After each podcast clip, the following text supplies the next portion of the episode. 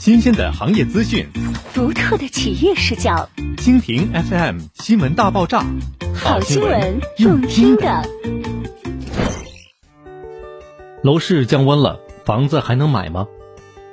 二零二零年之前很多年，沈阳的房价体系是阶梯型的，从主城区开始由高到低，向城市边缘依次递减，因此也诞生了很多价格锚点板块。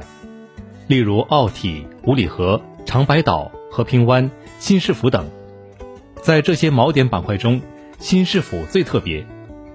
二零一七年，沈阳一河两岸规划开始落地实施，以浑河为起跑线，沈阳的发展开始向两岸均衡发展，造就出北岸老城、南岸新主城的城市格局。而浑南区就在浑河南岸，系沈阳塑造城市品质空间的重要区域。当然，与奥体、五里河、长白岛、和平湾等价格锚点板块相比，新市府板块的另一个特别之处，借用某一媒体大咖的理论，即市政厅定律。古往今来，凡地方最高行政机关所在地，几乎都是城市的中心，很少有例外。如今，很多城市已经验证了市政厅定律，通过市政府搬迁来提振重点区域的发展。此前。与沈阳同级别的西安市政府北迁，带动北部经济飞速发展。之后，沈阳市政府南迁，对资源、城市级配套、高新产业、高阶人群等产生了巨大的虹吸效应。这也是浑南区成为新主城的最大底气。有人也习惯性的将新市府板块称为新一环。但是，二零二零年以后，沈阳这个房价体系已经崩塌。现象是。有些边缘板块顶部房价已经追上了主城，甚至可以与典型锚点板块新市府比肩。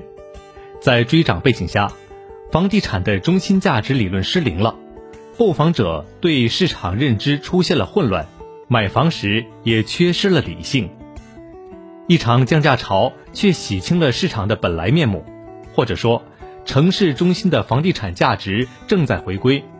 房地产价值体系开始重现市场，结果是城市边缘板块楼市出现房价变动趋势，中心板块的楼市重塑价格锚点。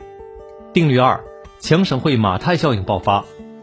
一般观点认为，当下楼市行情也对城市提出考验。简单的讲，选择什么样的城市很重要。你为什么可以在沈阳买房？在中国楼市的强触角里。除了长三角、珠三角、京津冀，还有几个次级强枢纽点，比如武汉、成都、西安、沈阳等。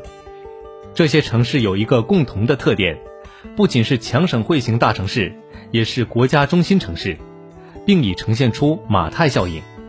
直至中国城市化进程结束，这些大城市都将是最大的赢家。而沈阳尽管尚未获批国家中心城市。但一直按照国中标准来建设自己，清晰的城市定位也将成为其大城市的绚丽底色。在降温背景下，偏听偏信的保守和偏执激越的冒进都不可取。冷静下来，聆听自己的内心，你就不会因为今天的决断而遗憾，因为楼市永远都有明天。